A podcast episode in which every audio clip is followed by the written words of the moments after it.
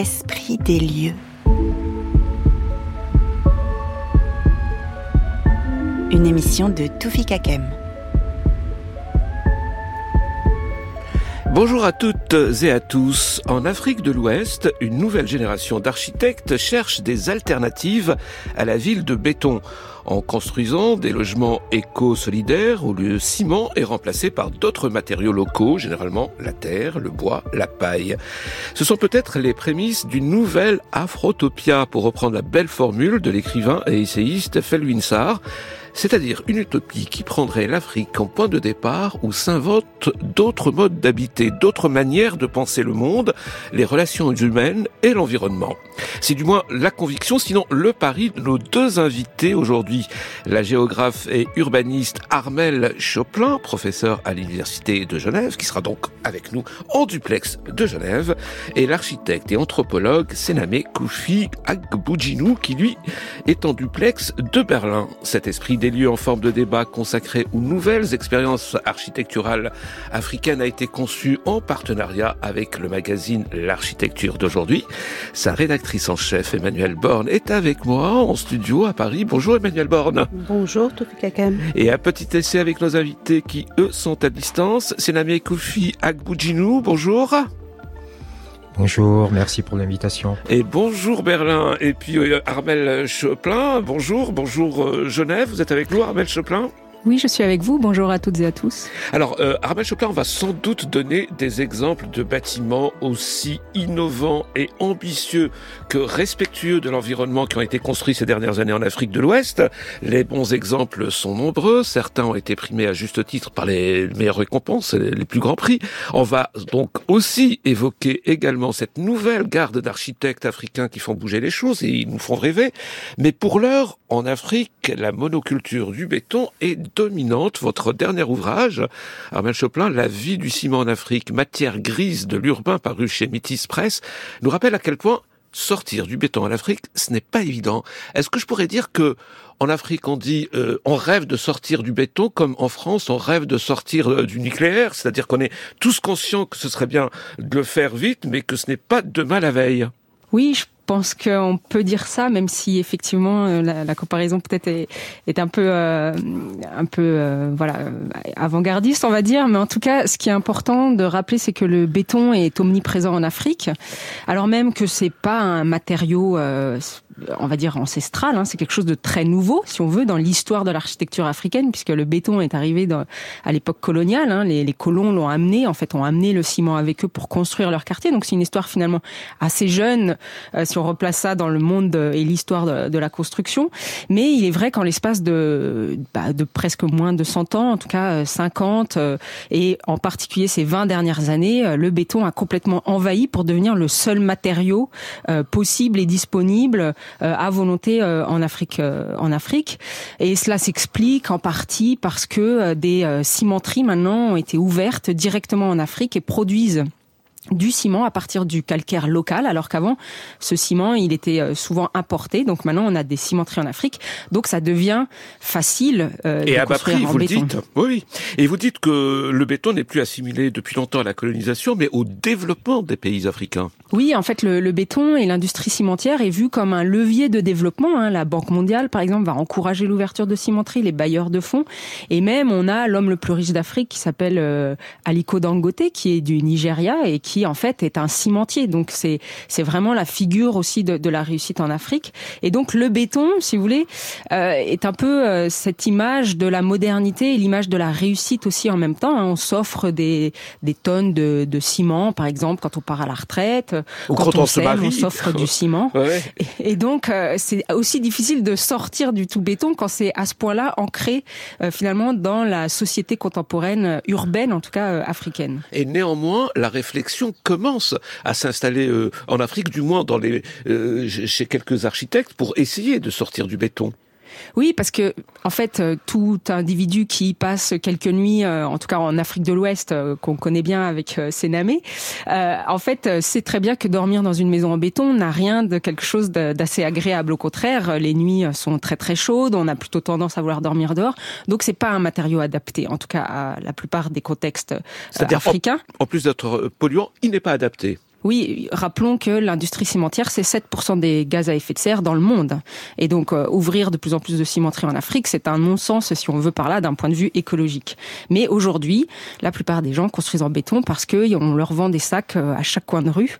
Et par conséquent, c'est à la fois économiquement ce qu'il y a de plus avantageux, ce qu'il y a de plus facile parce qu'on n'a pas besoin d'énergie, hein, ce qui est le gros problème pour construire, et puis ce qui est le plus facilement euh, adaptable parce que c'est ce qu'on trouve le plus facilement. Et aussi parce que c'est lié à un imaginaire de réussite. Armel euh, Choplin, comment on peut sortir du béton du coup en Afrique aujourd'hui? Alors, ce qui est intéressant, c'est qu'il y a quand même une, une prise de conscience qu'on ne va pas pouvoir construire uniquement en béton. je ne veux pas dire qu'il faut arrêter de construire en béton, parce qu'il faut effectivement loger des gens et de nombreux individus avec une démographie euh, croissante. Mais en tout cas, on pourrait réfléchir à essayer de construire mieux. Et euh, c'est ce que fait Sénamé avec d'autres euh, jeunes architectes, ou moins jeunes d'ailleurs, qui essayent de, de trouver des modes de construction qui seraient plus adaptés à la fois à ce qui existe localement, des matériaux plus euh, communs et euh, facilement trouvables, et puis à des matériaux aussi plus adaptés euh, au climat, et donc revenir, si vous voulez, à une manière de construire qui répondrait davantage à un bon sens. Alors, vous n'êtes pas non plus pour la, la fin du béton, hein, vous le rappelez dans votre livre, hein, vous dites qu'il faut toujours garder un peu de béton, mais comment passer du tout béton à quelque chose qui serait hybride? En fait, aujourd'hui, on vous dit que c'est pas possible parce qu'il y a aussi, euh, on va dire, c'est une économie politique hein, qui euh, fonctionne autour de ça. Mais euh, ce qu'on voit, c'est qu'il y a de plus en plus de personnes et d'architectes, notamment, qui pensent qu'il y a d'autres manières de faire. Sauf que c'est un peu une question aussi, voilà, d'engagement politique parce qu'ils sont très peu appuyés, donc ça reste un petit peu, voilà, des, des icônes un peu utopiques. On a vu l'année dernière le prix Pritzker, donc c'est comme le prix Nobel d'architecture décerné à Francis Kéré, hein, cet architecte africain qu'on va écouter d'ailleurs dans cette émission. Oui, oui. Voilà, qui construit en, en, plutôt en bois, en terre, en tout cas avec les matériaux qu'il va trouver localement. Donc c'est, euh, si vous voulez, à, à travers lui, c'est aussi une autre manière de penser qu'on peut construire. Et c'est là où c'est pas seulement un symbole, il peut être aussi, un, à mon avis, un, ce prix peut être avoir un élément déclencheur dans la mesure où, en fait, on reconnaît une forme d'architecture en Afrique. C'est la première fois, grâce à Francis Kéré, que l'architecture africaine rentre sur la carte de l'architecture mondiale. Jusqu'avant, on pensait que là-bas, on construisait des cases et que ça ne faisait pas partie euh, de l'architecture. Or, aujourd'hui, on sait qu'il y a des architectes. Il y a lui, il y en a d'autres. On pourra en reparler avec la Biennale de Venise. Mais euh, il y a d'autres architectes et que l'architecture africaine existe et qu'elle mérite d'être valorisée. Mais vous dites qu'ils sont très médiatisés, puisque primés, mais peut-être pas très suivis par les autorités politiques euh, des pays euh, africains euh, ou, du moins de l'Afrique de l'Ouest alors pas très euh, suivi, oui et non. Alors par exemple, le président béninois a commandé, hein, mais il y a déjà cela plusieurs années, un bâtiment à Francis Kéré, donc il était connu avant ce prix, hein, évidemment. Mais c'est vrai que peut-être là où ça va jouer, c'est dans l'idée qu'il puisse faire des émules. D'abord qu'on change aussi les cursus dans les écoles d'architecture en Afrique, qu'on se dise bah voilà, on peut introduire des cours sur l'architecture vernaculaire. Et puis que les élites, parce que c'est souvent par là que change passe aussi le changement, se disent bah peut-être que plutôt que de construire un palais de béton, je vais essayer d'avoir une maison qui ressemble à celle de Francis Kéré. Vous voyez comme si ça devient, ça pourrait devenir une espèce de marque de, de distinction et qu'après finalement des, on va dire des classes plus populaires se disent qu'elles aussi c'est vrai qu'on le sait tous que c'est plus agréable de dormir dans une maison en terre avec des aérations naturelles que dans une, une maison en béton. Euh, avec la clim euh, qu'il faut régler toute la nuit. Francis Kéré, euh, vous voulez d'en parler? Il a eu le Pritzker en 2022, donc l'équivalent du Nobel pour l'architecture. Je vous propose de l'écouter dans un reportage réalisé sept ans avant d'avoir obtenu ce prix. Il était déjà sur le terrain et déjà il était accompagné par cette idée, cette philosophie de revoir l'architecture en Afrique.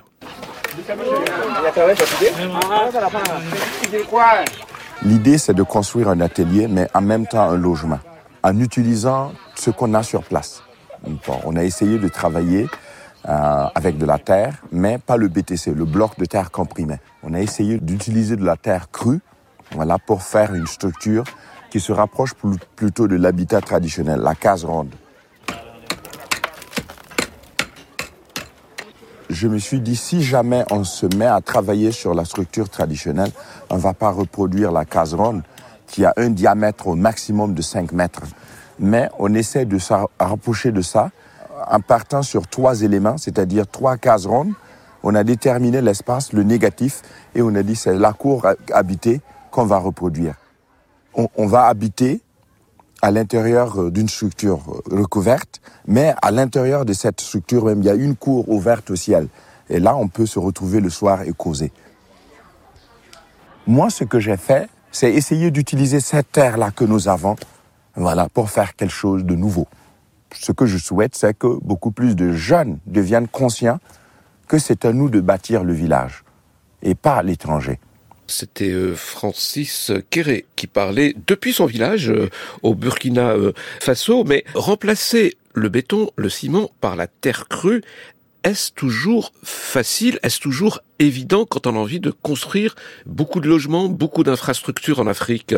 Armel Choplin non, voilà, on se retrouve face à des, à des difficultés majeures. D'abord, euh, on manque cruellement souvent de, d'artisans qui savent utiliser et encore construire en terre. Donc il y a un problème de, de, de savoir-faire. Les maçons euh, sont réticents à l'idée de construire en terre. Ils disent bah c'est plus facile de, de mélanger un sac de ciment avec euh, deux brouettes de sable et, et un peu de gravier. Donc c'est sûr que il y a, y a d'abord cette question hein, de, de retrouver, de redécouvrir toute cette manière de construire. Et puis après il y a une espèce de réticence aussi parce que pour la plupart des gens, notamment des personnes qui habitent en ville, construire en terre, c'est ça renvoie à l'image du village, du pauvre, à une image un peu, si vous voulez, euh, archaïque. On a l'impression que c'est pas adapté et que ce serait pas être bien considéré que de construire sa maison en terre. Donc vous voyez, ça fait à la fois des barrières, euh, on va dire euh, sociales, des, des barrières aussi euh, d'un point de vue euh, pratique et puis économique. beaucoup de personnes ont l'impression que c'est beaucoup plus cher de construire en terre parce que c'est vrai qu'aujourd'hui, eh ben, le ciment il est subventionné dans la plupart des États. C'est un peu comme chez nous avec l'essence. Dès qu'il y a la moindre crise, hop, l'État va faire baisser le prix du ciment, alors que c'est pas le cas pour encourager, par exemple, la mise en place de constructions en terre avec des industries ou en tout cas des, des qui pourraient construire un peu plus en masse et donc passer à une espèce de standardisation. Donc vous voyez, c'est cette combinaison entre les questions politiques, économiques, sociales qu'il faut que c'est pas simple à résoudre comme problème. Qu'est-ce qu'il faudrait faire, d'après vous? Bah D'abord, il y a toute une... Et c'est pour ça que je pense que c'est une question très sociale, euh, même si c'est économique et politique. C'est que d'abord, il faudrait changer les imaginaires. Euh, C'est-à-dire essayer de penser qu'une ville euh, belle et agréable à vivre peut aussi être une ville qui est autrement qu'en béton, que le béton n'est pas qu'une image de la modernité. C'est quelque chose sur lequel il faut travailler aussi en Europe. Hein. C'est pas propre à, l'Afrique. Que, en fait, on pourrait très bien vivre dans d'autres formes de bâtiments, qu'on pourrait aussi posséder moins d'espaces euh, bâti et construit. Très souvent, quand on a une parcelle en Afrique de l'Ouest, on va la bâtir entièrement, on va pas laisser d'espace libre. Euh, et puis essayer de revenir aussi à, à, à des savoir-faire, à des manières de penser euh, euh plus euh, naturelles, essayer de mettre des fenêtres en face pour faire de l'air. Vous voyez, des choses un petit peu plus simples, mais ça, ça mérite en fait d'être appuyé politiquement, d'être appuyé socialement, d'avoir aussi ces figures comme les architectes là dont on vient de parler. ça mérite aussi une médiatisation et des investissements politiques c'est pour cela que, par exemple, euh, avoir un lion d'or la semaine prochaine à, Venise qui va être décerné à un Nigérian architecte, euh, Demas Nwoko, et eh bien c'est aussi un symbole fort. C'est montrer qu'en fait, l'architecture en Afrique, c'est quelque chose qui s'invente et se réinvente tous les jours, comme partout ailleurs. Alors, vous dites architecture en Afrique, et vous avez eu raison de préciser, Armel Choplin, que nous sommes tous concernés, parce que dans votre livre, vous dites que ce qui se passe en Afrique, c'est un peu un laboratoire pour le monde entier. Oui, moi, pour moi, euh, c'est évident qu'aujourd'hui, on peut pas regarder la construction euh, chez nous sans regarder ce qui se passe dans les endroits où il y a le plus d'habitants, ou en tout cas les, ce qui va être amené à être les plus grosses concentrations urbaines euh, du monde. Moi, j'ai travaillé en Afrique de l'Ouest, entre Abidjan et Lagos, ce qu'on appelle le corridor urbain ouest-africain. C'est aujourd'hui 40 millions d'habitants qui vivent sur une petite, on va dire sur 1000 kilomètres. Pour des Français, ce serait par exemple avoir 40 millions d'habitants entre Paris et Lyon, autour de l'autoroute, vous voyez. Ouais. donc pour se donner une idée. Et euh, du coup, euh, c'est appelé à grossir encore plus euh, ces prochaines années. Et on peut pas faire l'économie de se dire comment on va faire une transition écologique sans aller voir ce qui se passe dans l'endroit où il y a quasiment le plus d'habitants. Et, et, par conséquent, c'est vraiment un laboratoire. Alors à la fois pour le pire, hein, euh, les villes de béton qui se développent, etc., mais aussi pour le meilleur parce que c'est là qu'aujourd'hui on est en train d'essayer de, de, réinventer des choses, euh, en tout cas de penser aussi euh, autrement. Et oui, c'est exactement pour moi le laboratoire du futur, comme l'a dit voilà Leslie Leslie Loco, qui, est la curatrice de la Biennale d'architecture à Venise cette année, qui a dit que l'Afrique était laboratoire du, futur. C'est exactement là qu'il faut aller voir pour apprendre ce qui peut être le mieux comme le pire, mais pas seulement voir des dystopies. Il y a aussi des choses assez fantastiques qui sont en train de se mettre en place.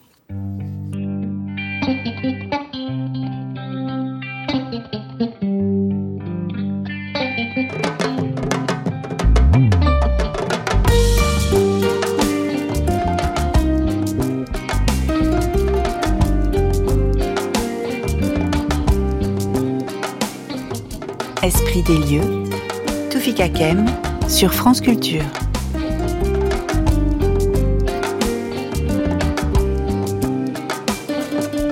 Et aujourd'hui, autour de l'ouvrage d'Armel Choplin, La vie du ciment en Afrique, matière grise de l'urbain, paru chez Métis Presse. Emmanuel Born, rédactrice en chef du magazine L'architecture d'aujourd'hui. Vous, vous, vous venez d'entendre Armel Choplin. Pour vous, ce livre est très important, vous m'avez dit. J'ai adoré ce livre, je vais le dire sans détour, elle le sait, parce que, bon, déjà, il y a, son écriture. Hein. Il faut savoir que les essais universitaires sont parfois euh, rébarbatifs, euh, même s'ils sont essentiels. Et euh, Armel, euh, qui a donc enquêté, vécu en Afrique de l'Ouest, nous embarque. C'est un essai sur les tribulations d'un sac de ciment en Afrique, en fait. Donc, elle nous embarque avec elle à la découverte de cette vie du ciment, avec une écriture narrative qui est rare. deuxième point, il y a son point de vue. Elle rend d'un état de fait sans, sans donner d'avis moralisateur.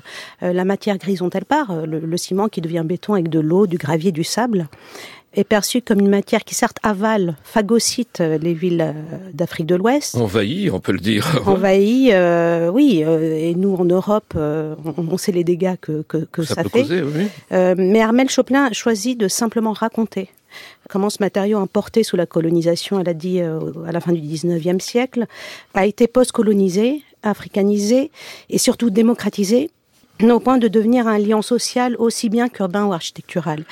Euh, ce qui n'empêche pas Armel Choplin de souligner à la fin de, euh, de son ouvrage ce que vous avez évoqué ensemble, euh, l'importance de trouver des alternatives au tout béton. Euh, avec des acteurs euh, et architectes euh, africains qui explorent d'autres ressources. Et ça nous fait rêver, parce qu'ils sont là, ces, ces architectes africains, ils, ils, prennent la question très au sérieux, avec quand même quelques ouvrages livrés qui tendent à nous rendre aussi de temps en temps un peu optimistes, non? Oui, on est très optimiste. C'est néanmoins cette frange euh, architecturale, euh, c'est un mouvement embryonnaire quand même. Hein. Euh, vous savez, euh, je vous écoutais tout à l'heure, on en a à peu près au même point en France. Je, je me disais, oui, le laboratoire du futur, en fait, on regarde vers l'Afrique. Ce numéro 455 de l'architecture d'aujourd'hui dédié au continent africain est un numéro qui veut regarder du côté de l'Afrique pour trouver des solutions pour nous en Europe aussi. Et alors c'est cette, cette armée d'architectes qui explorent d'autres solutions. Vous avez cité le burkinabé euh, Francis Diébedo Kerrer, récompensé du Pritzker. Il y en a d'autres. Il y a Mariam Kamara au nord du Niger, l'agence Worofila, la jeune agence Worofila à Dakar, Local Works en Ouganda. Ils sont pas si nombreux, même s'il y a une bonne armée qui explore des alternatives avec la terre crue, mais aussi la pierre, le bois, le chaume, le papyrus. En fait, ce que j'aimerais euh, dire de ce qui les lie, ces architectes, c'est pas seulement des matières, d'autres matières que le béton, c'est euh, l'envie de proposer autre chose que des architectures hors sol génériques qui pullulent euh, en Afrique on pourrait dire que ce qui les lie, c'est l'envie de faire émerger une architecture néo-vernaculaire, c'est-à-dire une architecture propre à un territoire, à une culture. Euh, en résumé, ils, ils cherchent tous à réenraciner l'architecture dans son environnement naturel et culturel. Et il y en a même, parmi eux, qui font de la réhabilitation d'un patrimoine oublié, euh, méprisé parfois. J'aimerais évoquer le, cas de, le combat de la, la franco-marocaine Salima Nagy, qu'elle mène depuis plus de 20 ans maintenant euh, euh, au Maroc, au, au, en Afrique du Nord, euh, dans les massifs de l'Atlas, où elle a commencé, il y a plus de 20 ans, par répertorier des greniers collectifs euh, de pierre et de pisé, ce qu'on appelle des igoudards, et elle a, elle a choisi d'en réhabiliter certains mais ce qu'elle a de, de, de remarquable dans un pays où on oppose tradition et modernité systématiquement, on les met dos à dos systématiquement. Ce que Salima Nagy a fait de remarquable, c'est qu'elle s'oppose aux entreprises de muséification et qu'elle dit il faut réhabiliter ce patrimoine revivifier ce patrimoine comme une mémoire collective. En réhabilitant euh, une architecture vernaculaire, une mémoire collective, on réhabilite du bon sens, euh, le bon sens qui précédait une architecture hors sol euh, moderne et qui précédait le tout béton.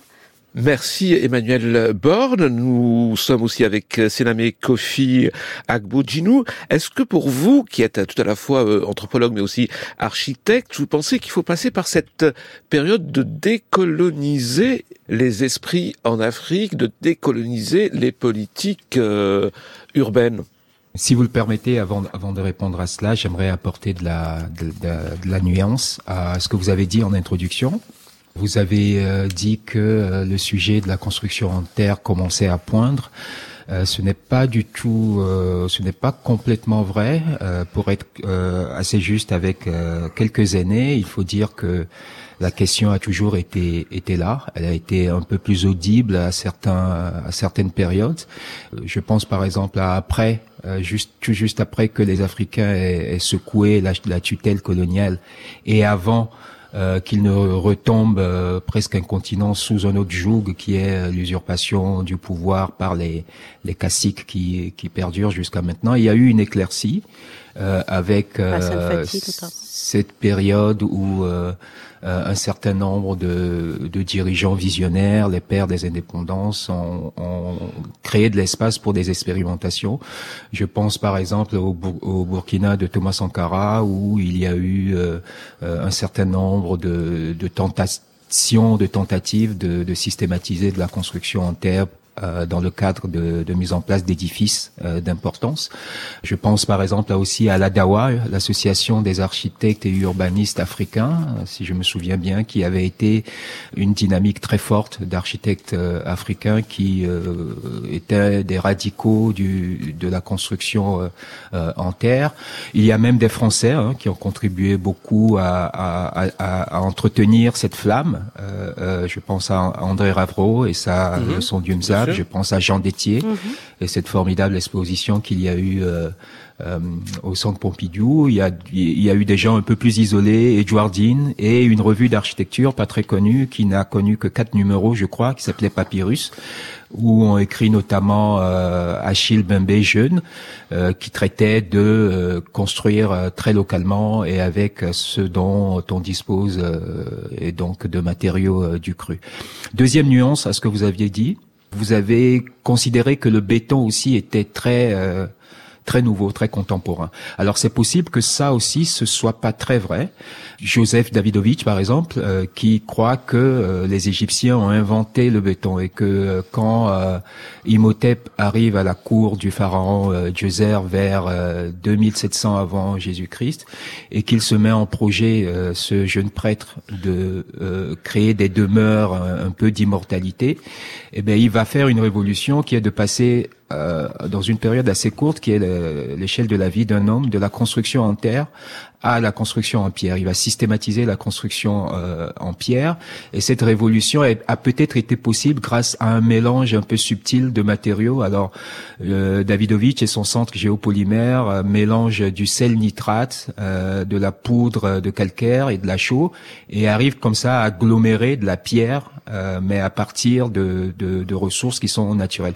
Donc, il y a peut-être, et, et, ça me semble être la voie à suivre aujourd'hui, des possibilités de faire ce qu'on pourrait appeler du béton vert ou du géobéton, puisqu'il ne s'agit pas, euh, Armel l'a rappelé, euh, de considérer le béton euh, comme un gros mot, euh, puisqu'il y a des performances qu'on ne peut atteindre qu'avec le béton. Le béton a ses mm. qualités. Et donc, c'est cette troisième voie, en réalité, euh, qui permettrait au béton de devenir un peu plus éthique, peut-être, un peu moins agressif envers l'environnement, mais de permettre aussi à la Terre d'évoluer et de pouvoir être adapté dans le cadre de, de projets d'importance à de la construction euh, euh, à l'échelle qu'il faudrait explorer. Alors, est-ce qu'il faudrait passer par une étape euh, où il faut désoccidentaliser la pensée urbaine majoritaire aujourd'hui en, Afrique de l'Ouest et qui tourne autour du, du béton, d'après vous, euh, Sename Kofi Agboudjinou, qu'est-ce qu'il faudrait faire? Oui, il faut tout décoloniser. Je ne sais pas si c'est, ça équivaut à désoccidentaliser, mais il faut tout décoloniser. Il faut décoloniser les imaginaires, pour sûr. Rendez-vous compte, il y a eu des grandes révolutions euh, euh, en Occident même. Je pense par exemple à ce qu'on appelle les avant-gardes. Il y a, face à la, à la lassitude de l'art et à cette sorte d'académisme figé, une jeune génération d'artistes, d'architectes, de penseurs, d'écrivains qui, ici même en Europe, ont produit cette révolution moderne. Et ils l'ont fait en regardant à d'autres géographies et grâce à l'observation d'objets africains, notamment que ramenaient des explorateurs et qui a permis de, lancer toute cette série de euh, d'explorations euh, machiniques. Euh, je parle d'utilitarisme, de fonctionnalisme, etc., qui ont fondé hein, le design, le design moderne. Eh ben, pensez que des jeunes Africains qui aujourd'hui sont sommés en quelque sorte de produire une révolution similaire n'ont pas accès aux mêmes archives, puisque ces objets africains sont conservés pour une grande part dans des musées euh, ici en Occident, et je parle de tonnes et de tonnes d'objets hein, qui croupissent dans les réserves des musées occidentaux. Donc les, les, Africains ont un devoir de reconstituer une conscience qui est aujourd'hui très émiettée en réalité, et c'est un passage obligé pour refonder du concept euh, du canon. Et donc il y a un, niveau de décolonisation dans l'imaginaire général, en commençant par celui euh, des des experts, hein, des, des, des, praticiens qui sont les architectes. Euh, là-dessus, il faut dire qu'il y a aussi un problème qui est certainement colonial, c'est qu'il a une situation de relative, d'un relatif monopole de l'enseignement de l'architecture. Dans une grande partie de l'Afrique, il y a une école qui forme tous les architectes. Et il semblerait qu'elle ne le forme pas comme il faudrait. Donc il faudrait soit démocratiser complètement l'enseignement de l'architecture, puisque de toute façon, on a besoin de tellement d'architectes qu'on ne on ne peut pas considérer que tous les pays envoient leurs architectes se faire former d'un seul euh, euh, point euh, d'où ils irrigueraient le continent, ou alors on garde cette, cette perspective, mais on, on, on, fait les réformes nécessaires pour que cette école soit vraiment euh, le lieu qui peut déclencher un changement euh, global. Merci beaucoup, euh, Sename Kofi Agboudjinou. Merci beaucoup, euh, Armel Choplin. Pour terminer, Emmanuel Borne. Le mot de la fin était le mot de départ de Leslie Loco, la curatrice de la Biennale d'architecture de Venise. L'Afrique est le laboratoire du futur et c'est notre laboratoire. Donc on, regarde ce qui est proposé pour mettre en œuvre des solutions euh, nouvelles, ancestrales, puisque Sénamé établit des nuances hein, que j'établis pas maintenant mais qui sont essentielles. On ne réinvente rien. On regarde du côté de l'Afrique donc, pas seulement pour, euh, pour ce continent mais aussi pour le nôtre, qui en a grand besoin.